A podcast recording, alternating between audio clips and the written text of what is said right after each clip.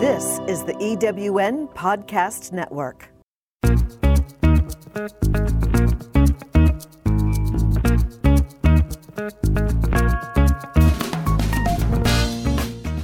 Welcome to Late Boomers, our podcast guide to creating your third act with style, power, and impact.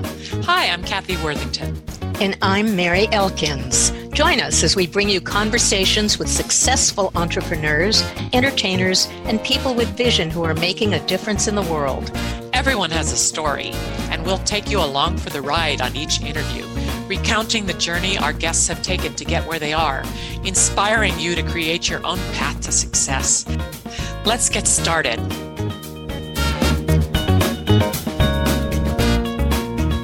Hi, I'm Kathy Worthington.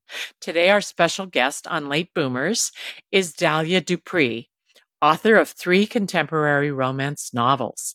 She's also a licensed psychotherapist and worked as a psychiatric social worker and as a school administrator before focusing on her writing career. And I'm Mary Elkins. Dalia has won two Emma, that's EMMA awards that are given for diversity in publishing and is a Spectrum Grant recipient. Her books, Orange Blossoms, Love Blooms, Anything But Love, and Soft Lies and Hard Truths are emotion driven novels with complex plots and multi- multicultural characters. We're looking forward to hearing more about them and about Dalia. Welcome, Dalia. Thank you. Happy to be Good to have you here. Dalia, please tell us about your background and how it shaped your novels and how you came to the career path you find yourself on today. Okay, well, I have to say that I have always wanted to be a writer. And I first had uh, poetry and short stories published when I was in elementary school up in the San Francisco Oakland Bay area. I had a teacher, Mrs. Jones, and she would have us submit our work to the local newspaper. And so I loved writing even then. And I had decided, and if I think back on it in middle well, in high school, I had a column in our school paper, which was, oh. you know, I would ask questions, ask, you know, different student questions. So I had a column and then I attended UCLA as an undergrad and I was the managing editor of the black student newspaper called NOMMO. And so, and my undergraduate degree is in English, in English literature. Um, and so I initially thought I'm going to either go into writing or counseling. And I realized that I really have a love for stories. And the house that I grew up in had a built-in sort of library, not, not a built-in library. I shouldn't say that. That sounds more grand than it was, but, you know, built-in bookshelves in the living room. And it came complete with a lot of uh, textbooks, a lot of classic books, not really textbooks, but Shakespeare, Edgar Allan Poe, a lot of English authors. So I just, and I also grew up in a household where books were everywhere. I, I should say. Oh. Every, there was, my mother was an avid reader. My father read Westerns. We really had totally, I'm one of seven children. We really had uncensored reading access. And um, I think at that time, we really didn't have a, I don't recall there being a market that was just for children. So it's also that we read whatever adult books there were. I was reading really early Danielle Steel. I was reading uh, Sidney Sheldon's novels, The Other Side of Midnight. I mean, just whatever I could get my hands mm-hmm. on. And so I loved, um, I loved reading. I loved writing. And the first job after I got out of undergrad school was with a publishing company um, in LA, in Beverly Hills. So I worked there for about three years. Had nothing to do, my job had nothing to do with publishing, but I was at the company. uh, so at some point. You were a psychotherapist um, then? I wasn't. I was working at the publishing company. I had not gone on to graduate school. I just had my undergrad degree in English literature and I started, it was, it took me a while to get back to creative writing. And so I did not, what actually what happened is while I was working at this publishing company, I ended up um, doing volunteer work for an organization called the Los Angeles Commission. on assaults against women. And we actually worked with battered women and rape survivors. I volunteered initially. The LA Times used to have a Sunday column that had volunteer opportunities. And I had mm-hmm. already grad, I already had my undergraduate degree and I felt like, oh, I, you know, I have some free time. A lot of my friends had moved back to their homes. I stayed in Los Angeles. And when I started doing that work on the side for my regular job, I found out, I discovered that I really found it so rewarding and I found it so fulfilling. It was emotionally challenging work.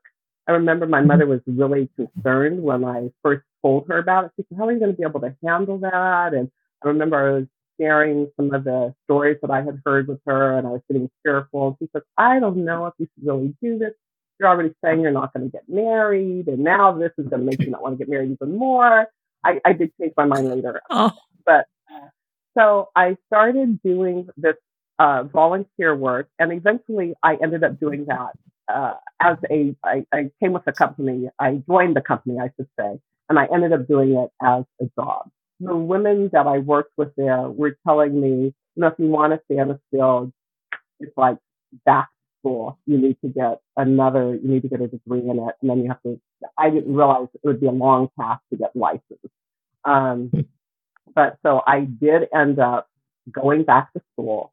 And, but I, I just found that, and I can even really say right now that I think that that work at the LA Commission on Assault Against Women, which is now called Peace Over Violence, um, which is sort of headed over, which isn't really the proper way to put it, but by a woman named Patti Giggans, who's a dynamo. And she probably has helped so many young women develop and grow and reach their potential. And uh, so, but that, starting out as a volunteer and then going on to be a part of that organization for seven years is really what motivated me and prompted me to go ahead and get my uh, license as a psychotherapist. Um, and so what I found is the interweaving kind of of the story that is the written word and the mm-hmm. story that is the spoken word. And I found that I'm actually in love with stories. And so, mm. and that's mm-hmm. what's meaningful to me, right? Whether I am reading stories, uh, you know, reading a book, a novel, I'm listening when I'm exercising and walking. I'm listening. So I'm not listening to a podcast about writing. I'm probably listening to a novel and mm. I, you know, mm. movies, theater. And what I felt when I first started as a volunteer at this organization, the organization that I was at, which is where we would be on the hotlines at some point, meeting rape survivors at the hospital so they wouldn't have to be alone when evidence were taken, speaking, doing conferences and workshops, you know, pertaining to violence against women. But what I found is that I was really honored to have women share their stories with me. It did not, mm. it was not a burden. It was never a well, let's talk about that because I'd like to know some of the common themes that run through your books. And this sounds like one of them. Can you elaborate? Yeah. Well, I think that on the sort of exterior, I think that it, if you look at the covers, it looks like, oh, these are romance novels. And they are. Yes, I have novels. one right here by you. That's my, yeah, that's one of, that's the, the first full length novel that I did have published. And, uh, I think that because of my background, and because of my training, and I'm still a therapist, I, I still do therapy part time, um, in a more mm-hmm. limited capacity, but I'm still doing that. Uh, I find that my stories tend to have a certain level of depth and complexity. And it's not that I am setting out intentionally saying, oh, I'm going to make sure this is really deep. I'm not doing that at all. But I think that we know that er, that each individual has so many different dimensions and aspects of themselves that create the person that we see, at least externally. And yeah. so when mm-hmm. I'm writing, they are definitely there is romance involved, but there's also family members. The backgrounds tend to emerge. So it's kind of when we learn about someone's family, when I learn about someone's family, then it's putting together the pieces of the puzzle. And it's not to assume that we know, right? Because I think the other part that I think is that we all make up stories. And so we look at different people and sorry, I'm able to sneeze. Excuse me. Bless but, you. Um, oh, bless you. so we all look at different people and we think we know something about them based on their appearance, right? Um, and whether they're tall or short or they have long fingernails or if they're, you know, however they're dressed and uh, our outward view of them. And so the characters in the novel, it's the same way. They initially have views of the other characters as they're introduced. And so if you even look at Orange Blossoms, Love Blooms, which is book one of a three part series, and I'm working on the, the final edit for the third mm. book right now. It's already been written, sent off to the publisher. There's a going back and forth process, of course, to edit. Um, but mm-hmm. in any case, so there's uh, the main character, Elaine, who initially seems to be one way, and she has a view of a man that she meets, and she makes a lot of assumptions about him. She assumes that he comes from wealth because he does come from um, a wealthy family, although she's definitely middle class herself because her family owns orange groves and has been in her family for many years. But he has some power over her because her family has the loan over her future, she feels, actually not her personally. But uh, but because his bank owns the um, loan that the family owns towards the property. But his story is a more complex one uh, the feeling of living up to his family's expectations, of having failed earlier when he was younger, of having a marriage that did not work. And it looks one way in the beginning, but truthfully, each character has to come to their own defining point when they take some agency of their own life and not feel like they're victims of it, right? Which is a journey that we all go on to some degree. And so, mm-hmm. but there's a series of obstacles in each of the novels. There, and so there, the novels are peopled by complex characters. There's an uncle who's a very bitter person in the novel. He's a very angry person. And I have to say, initially, when I first started uh, my fiction writing more seriously, I uh, the feedback I got on the very first version of Orange Blossoms Love Blooms from some people in publishing, editors and uh, who else, editors and other already uh, published authors was like, well, you know, there's really no bad characters in here. And have you ever met a man that was all good? And I was like, oh, know, can't say that I have. And uh, initially it was difficult to write these more uh, characters who were not necessarily the villain, but kind of the characteristics of a villain. And, and but I had mm-hmm. to really pull on some of my experiences because initially I I was making it to um, everyone was really just kind of too perfect, and you know people really don't want to read about perceived perfect people, right? That's not very interesting. We want to know yeah. that they've had and that they've obstacles so that they overcame them, um, that they had their journey to a better tomorrow. They fought for it. Mm-hmm. Uh, but I started thinking about some of the experiences I had working with different families. I also worked for the Department of Children and Family Services before, working with children who had been removed from their homes because of abuse and neglect. I started thinking about some of the parents who had told me they actually did not want their children, or that I, we could keep them in the system.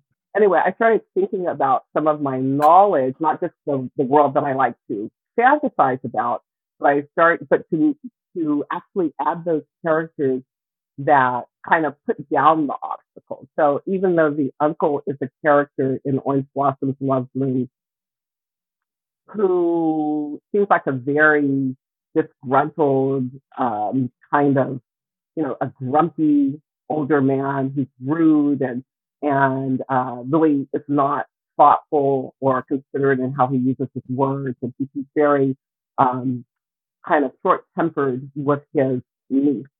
Uh, the, the one niece in particular, there are two of them. There's Elaine and there's Morgan, who's in the next novel, um, the focus of the next novel. But we learn a little bit about his background and we understand that. It doesn't make him a likable character particularly, but we understand eh, yeah, sort of. But, yeah, I mean, it doesn't make him likable because he's, you know, he's up to different things and he's more difficult. Like what I found with that first novel where I did have not Orange Blossoms Love Blooms, but the first novel that I don't think will ever get published, but it was, it was a historical romance with the same story, but a different context.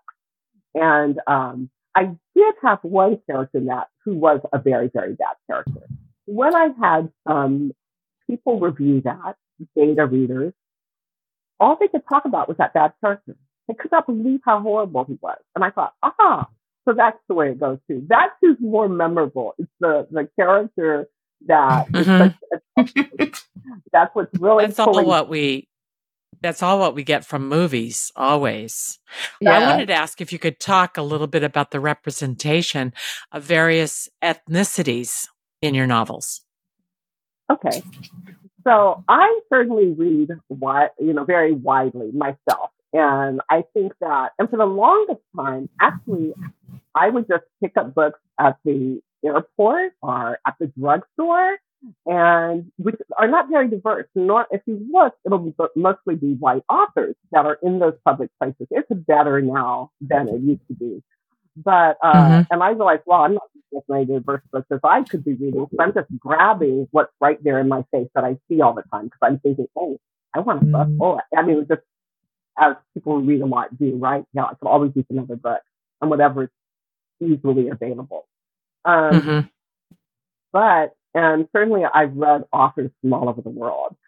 For me, for my book, um, you know, the, the term diverse books is such an interesting, the, the term diverse is an interesting term in a way because what's diverse to me might not be diverse to you, right? So I know that there's mm-hmm. one, one author I heard speaking at a book signing and she said, I write inclusive books. And so they just include different people. And I certainly, I live in Los Angeles. Um, and mm-hmm. Los Angeles is very diverse. And in my world, and in the world I have grown up in, I grew up on military bases part of the time, a lot, a lot of diversity. And, uh, but in my world, I see all different ethnicities. And some people may not in their world. They may not in their town. Mm-hmm. And they may not feel comfortable writing about different groups because it's not their experience. In my experience, I could see, you know, I'm seeing an Asian person at the grocery store. I may see someone from India. I may see uh, a Latino somewhere else. And so my books are inclusive of that because the books take place in California.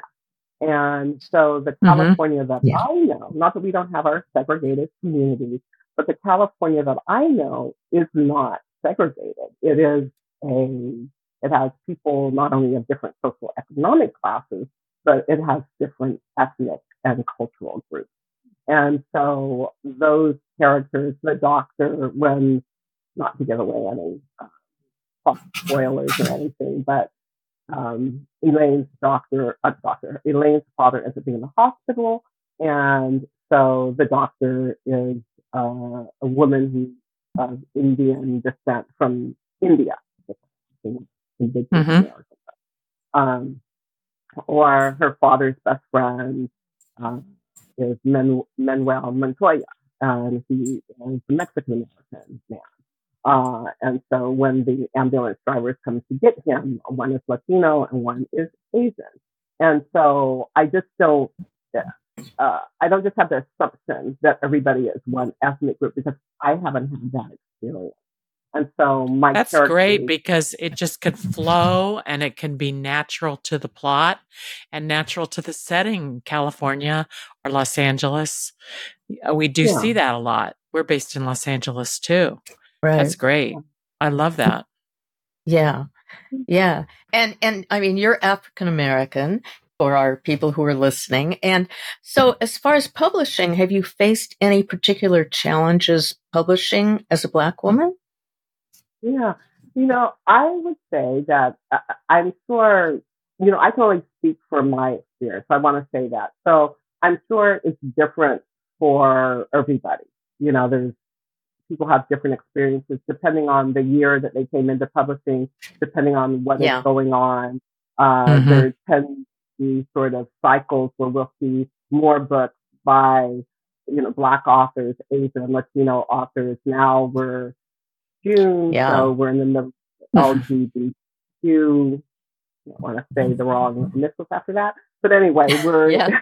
We're in the middle of this month, and so there's more inclusion now than I think that there ever has been, which is a really good thing. Um, I cannot say that I have experienced any particular challenges, and the reason I say that is because, uh, and it's probably the time period that I came into writing. I know that other people, other authors have had very different experiences. I have heard them share them.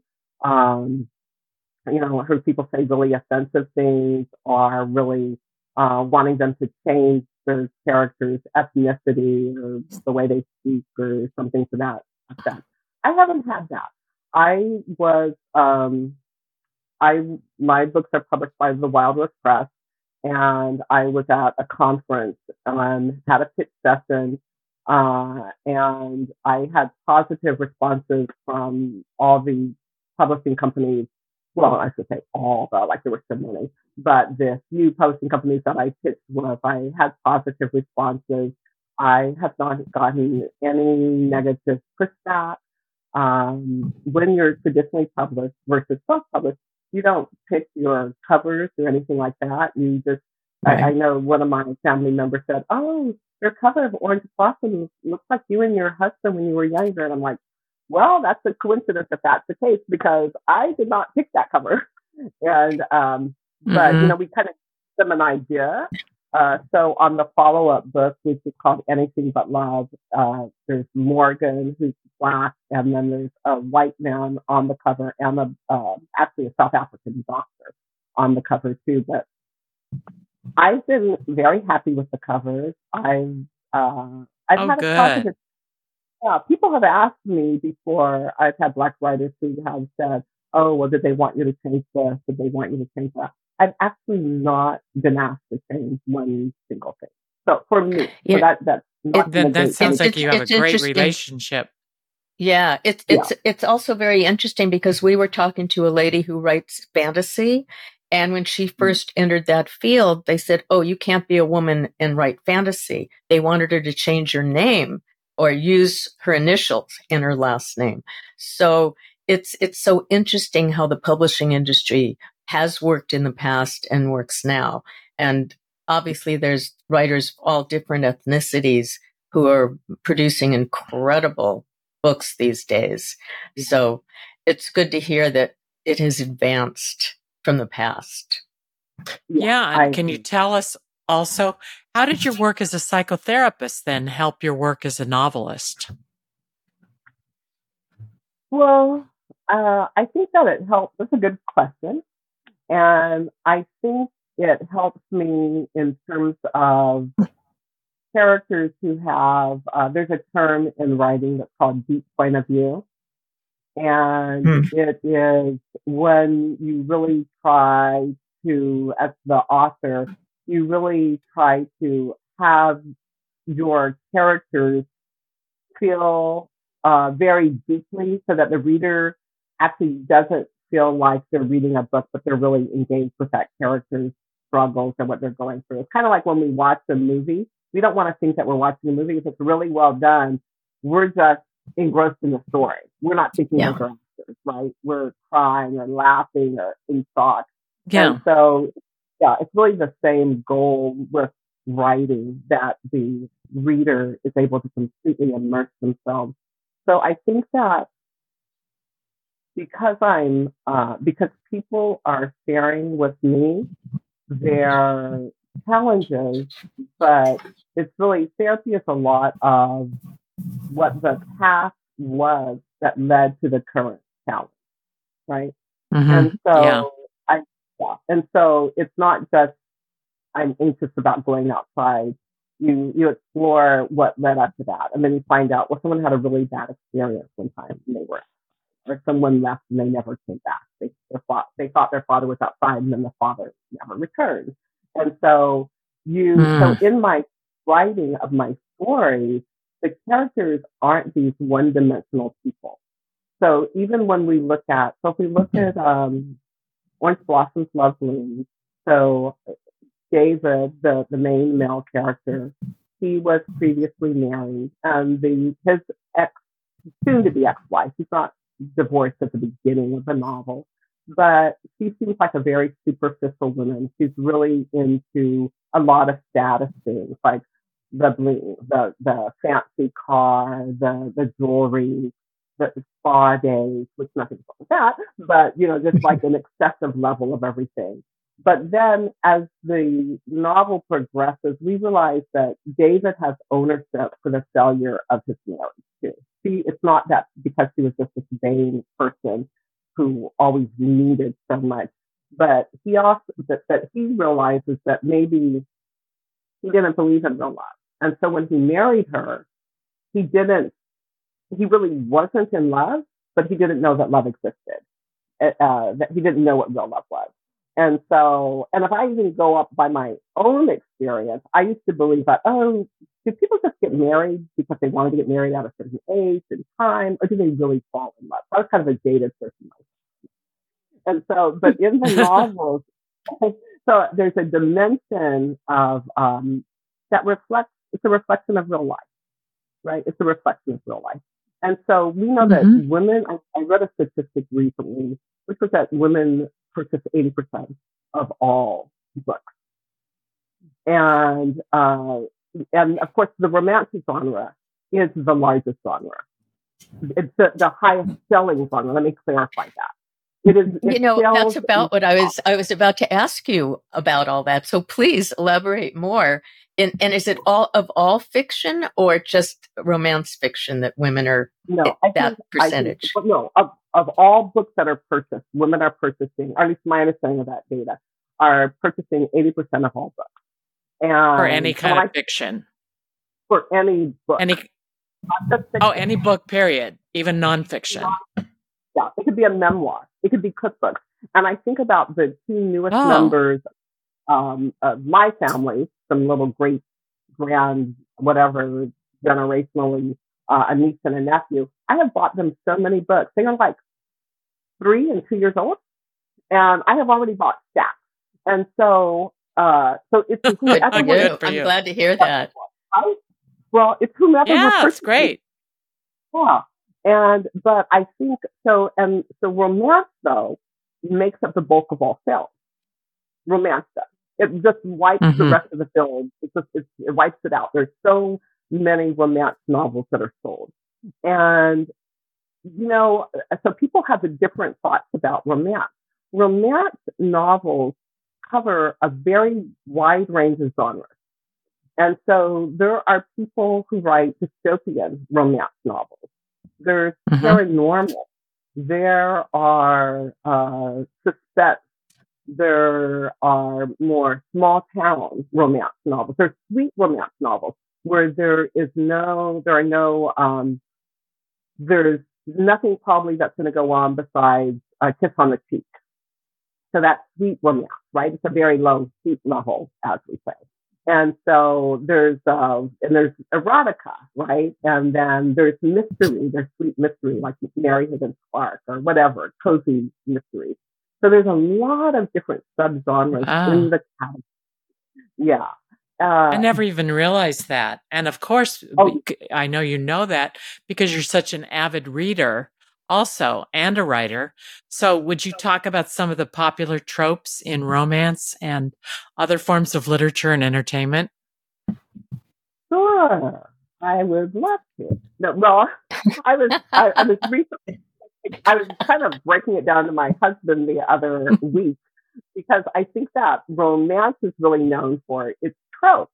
And I told him, you know, we don't, we don't say it and we don't describe it as such, but there are so many tropes in these male dominated films and books Rather, it is taken one, taken two, taken three with Liam Neeson. So the wife is taken in the first one, then it's the daughter, and he has to go capture them. You know, Mission Impossible. It's there's a like La Femme Nikita. You know, uh, someone who hasn't been raised, uh, who's kind of been raised to be a, a hit person, a hit man or a hit woman. So those are there's tropes in absolutely all genres. So I mean, I, I have mm-hmm. to say that. Uh, you know, if you're right for fiction, uh, there's a, a trope. The door's coming and the kids screaming and uh, so, but they're coming after you. So I would say all six fiction has tropes, and people are really readers are really depending on the authors to deliver the expectations of the trope.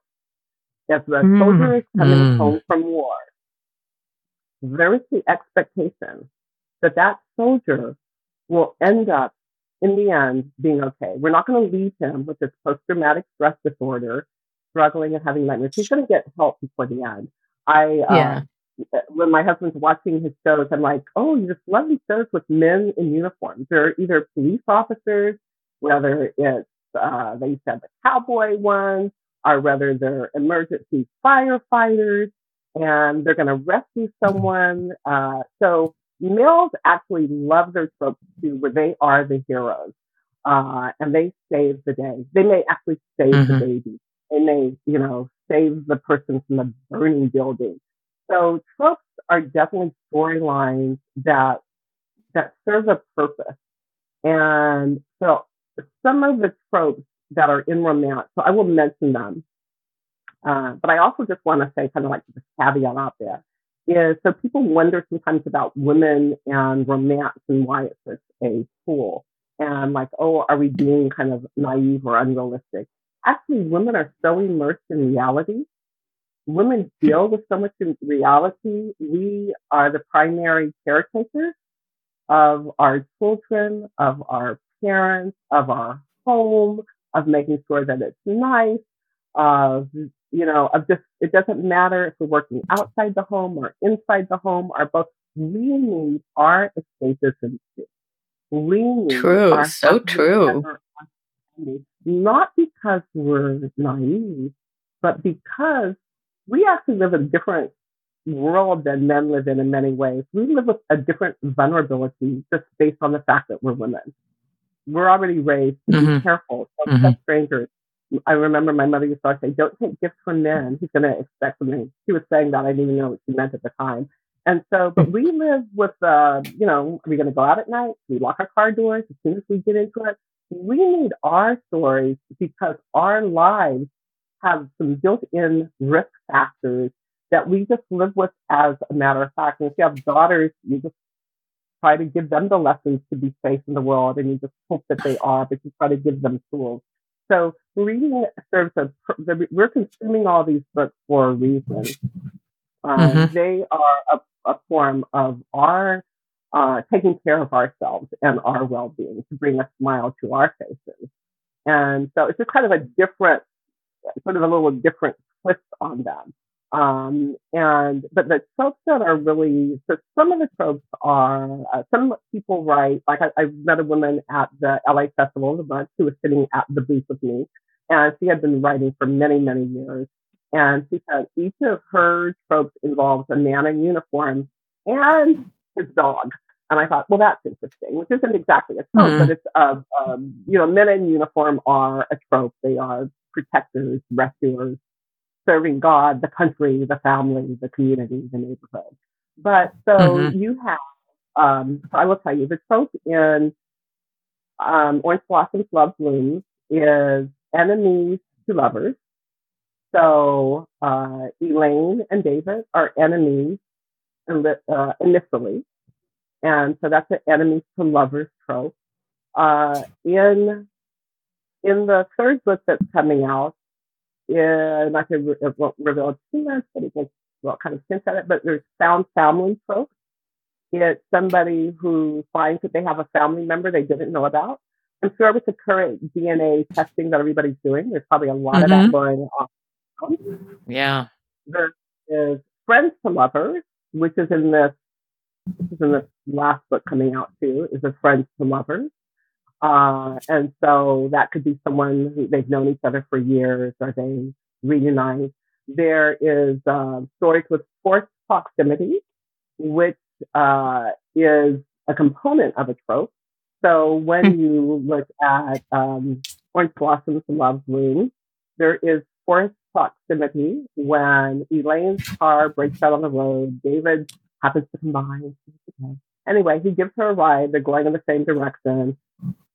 And when she ends up staying where he's staying, during, they end up being in forced proximity. So that's if a couple's, you know, in a town and she gets snowed in at skiing and then she doesn't have a place to stay, her car broke down. That's like, it's forced proximity, right? There's, um, oh, geez, there's, there's just lots of different tropes that are out there. Those are just some of them. This is so interesting. And, and do each of these tropes have a format? Because I know some romance novels follow a format. You know, you, your enemies in the beginning and then you get to know each other and then you're en- enemies again. And then finally they get together in the end. But do, do you believe each of these tropes has a format?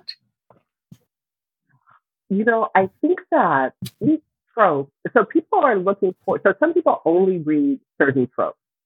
That's all they need. They just want that particular trope.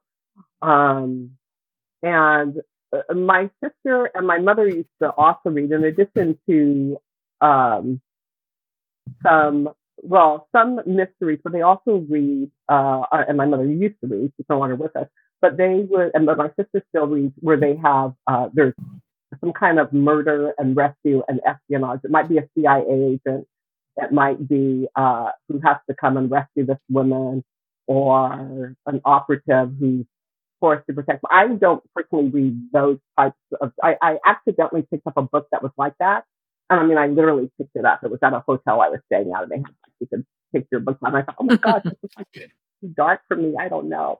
But then I just kept reading it anyway, and it was more uh, potential. Yeah, there was there's people dying in it even. So it's not the type of romance trope I would normally read.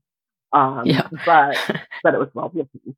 Uh, so what I would say in terms of if there's, uh, I don't think there's an exact formula.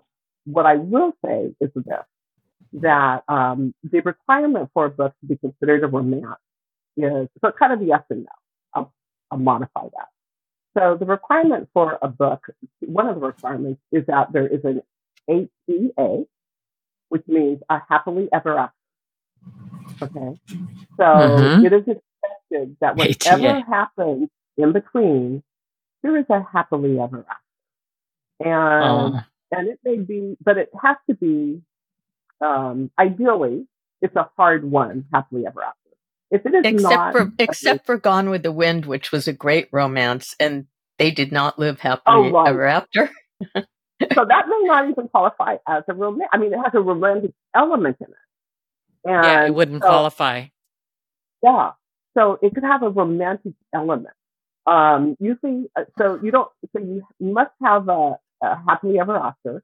You don't have to have a meet cute, by the way. You may have heard that term before too. Mm-hmm. And, um, so these aren't tropes, but they're elements that can go into a map.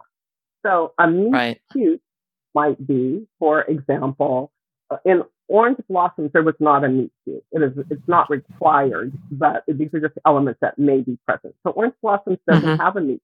It's actually quite serious in the beginning. It's an ex-boyfriend who is at the door. He's expecting someone else. He grabs her wrist and, um, the, the main character who we haven't been introduced to yet, the main male character, actually stops this other man from handling her roughly. And so that's definitely not a meet cute, right? It's a little definitely not. However, in the second book that's out, Anything But Love, there is a meet cute. She's at the, the main character's at the airport.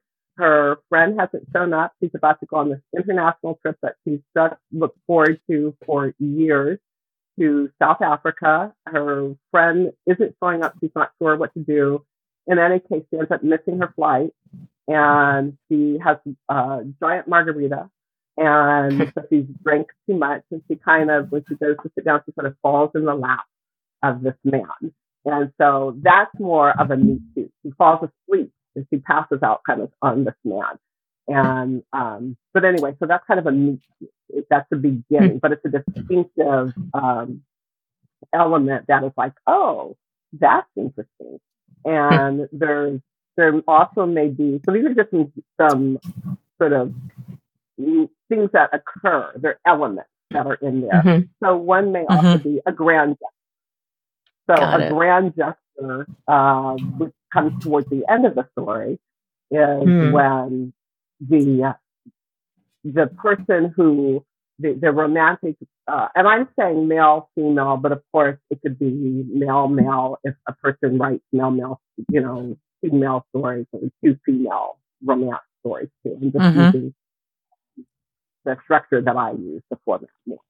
But yeah, a grand gesture is when someone proclaims love of the other person, but they do it in a really grand way. So in the third novel, mm. it'll be very, you know, it'll be a very big, it's a grand. big moment. It's a, yeah, it's, it's great. Something that would stand out. It can't just be saying, oh, don't you know I love you.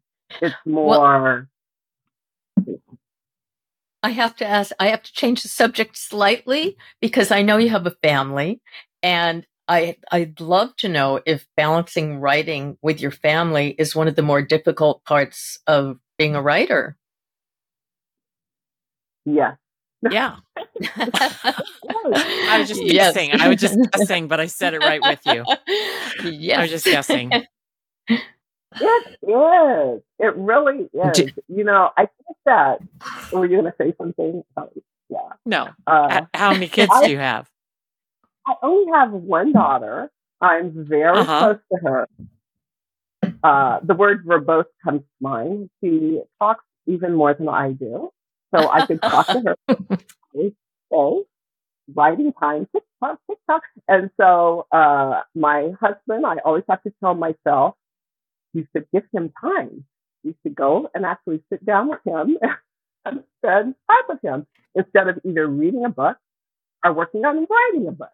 I thinking about writing a book or plotting a book or doing the other aspects of it that I need to do.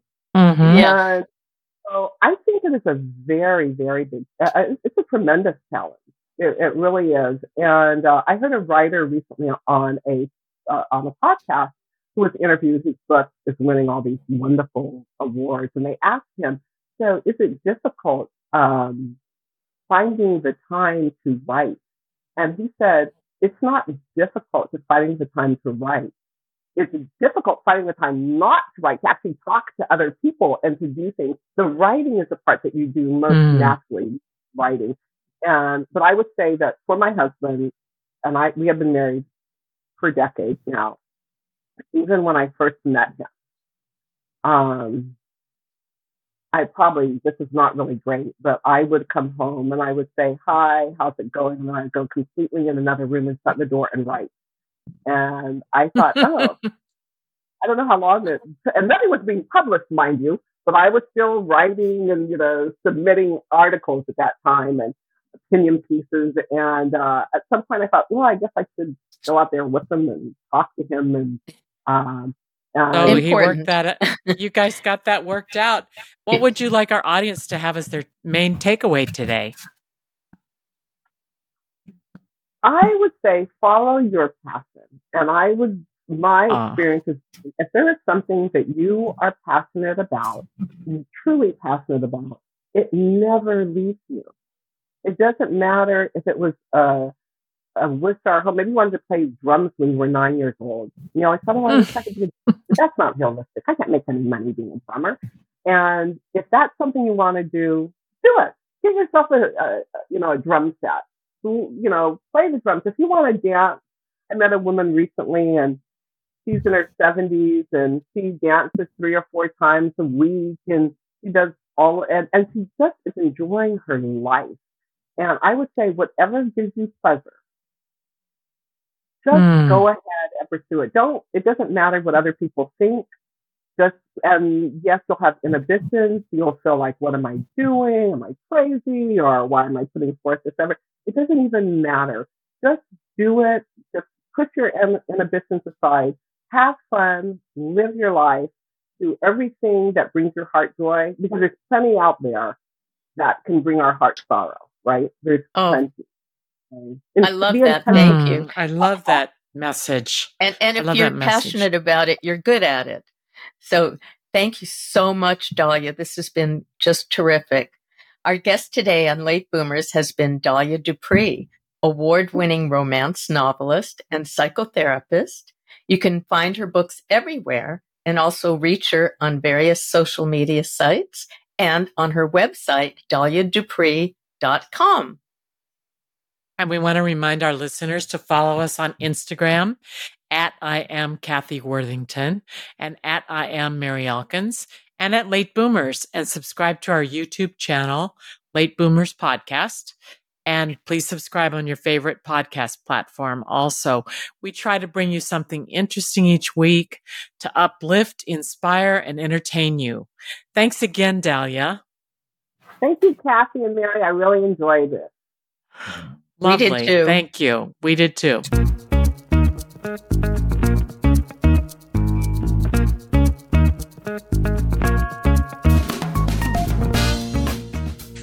For joining us on Late Boomers, the podcast that is your guide to creating a third act with style, power, and impact. Please visit our website and get in touch with us at lateboomers.biz. If you would like to listen to or download other episodes of Late Boomers, go to ewnpodcastnetwork.com. This podcast is also available on Spotify, Apple Podcast, and most other major podcast sites. We hope you make use of the wisdom you've gained here and that you enjoy a successful third act with your own style, power, and impact.